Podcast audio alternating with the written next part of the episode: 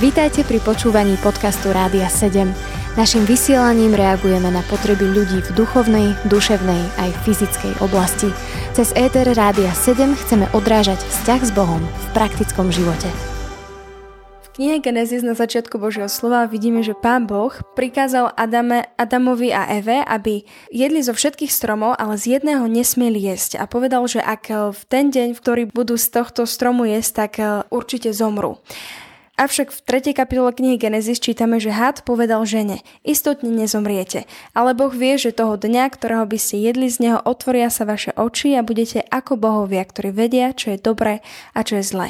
Čo bolo to hlavné klamstvo, ktoré tu uh, had povedal Eve?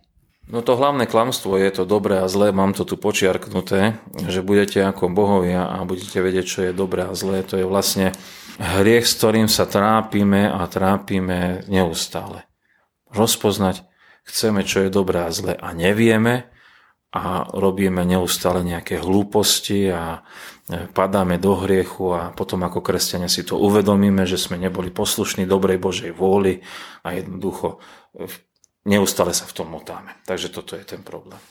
A čo je to za smrť, o ktorej tu pán Boh hovorí? Pán Boh predsa povedal, že, že zomrú a had povedal nezomrú, zomreli alebo nezomreli.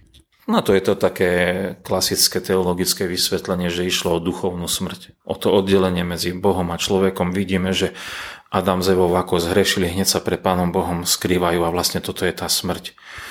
A oveľa vážnejšia ako telesná smrť je táto duchovná smrť. Byť oddelený od Pána Boha. Človek túži po vzťahu lásky medzi Pánom Bohom a človekom. Niečomu stále chýba a toto je tá smrť, ktorú ktorú duchovne prežívame a ktorá, ktorá tam nastala.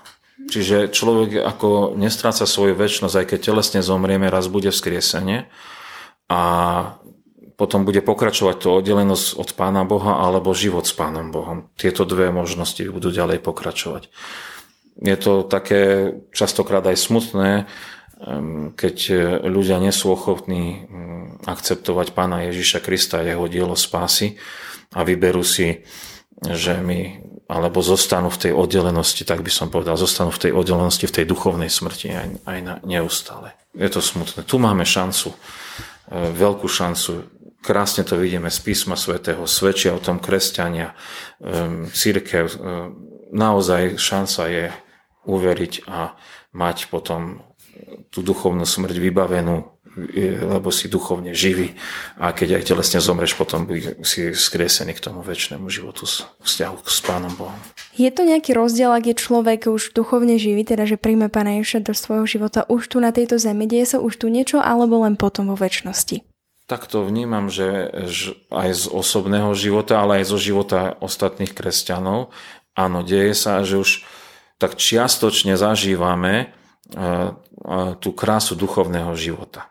Napríklad prvotne sa stáva pre nás e, ten vzťah s pánom Ježišom Kristom. A ako náhle on je na prvom mieste a prežívame to v našich životoch ako prvotne ten vzťah lásky, ten vzťah prijatia, Božieho prijatia, potom, e, keď je mu podriadené napríklad manželský život alebo pracovný život alebo niečo také, tak nadobudajú úplne nový rozmer e, takého požehnania, takého také istoty, takého pokoja. Neviem to ani vypovedať, jednoducho je to aj môj osobný zážitok. Pre koľké veci som sa trápil ako neveriaci človek a myslel som si, že ich musím mať, ale naháňal som ich a, a nebolo to nič a len súženie. A ako náhle žijem s pánom Ježišom Kristom, mnohé veci sa stali poviem druhoradými a predsa ich mám a mám ich v pokoji a nemusím sa preto ani triazať, ani zápasiť. Je to, je to, je to úplne niečo iné. Ak by sme sa ešte vrátili na začiatok našich dejín, tak uh, práve Evu tam uh, had veľmi oklamal. Klame nás diabol aj dnes? K tejto otázke som si napísal naozaj, že klame. A je veľký podvodník a pokušiteľ, takže samozrejme neobchádza to ani mňa, ani žiadneho kresťana. Takže jednoducho klame a vlastne aj my sme v takom obrovskom zápase. Tým, že máme, sme znovu zrodení, máme duchovný život, tak e, sa dostávame do obrovského zápasu, lebo už vieme úklady diabla, vieme ich rozpoznať a proti ním musíme bojovať, takže nás klame. A vieme proti týmto klamstvom nejako bojovať, aby sme neboli klamaní? Zapísal som si tu k tomu z listu Efeským 6, 10 až 20 tam je napísaná tá výzbroj Božia. Takže máme určité zbranie a určitú obranu voči týmto úkladom toho zlého. Bolo by to hodno prečítať, aby sme to mohli mať tak pred očami to Božie slovo, takže máme, máme zbranie, neviem ich tak z, z pamäti hneď všetky vymenovať, ale sú tam zapísané. Počúvali ste podcast Rádia 7. Informácie o možnostiach podpory našej služby nájdete na radio7.sk.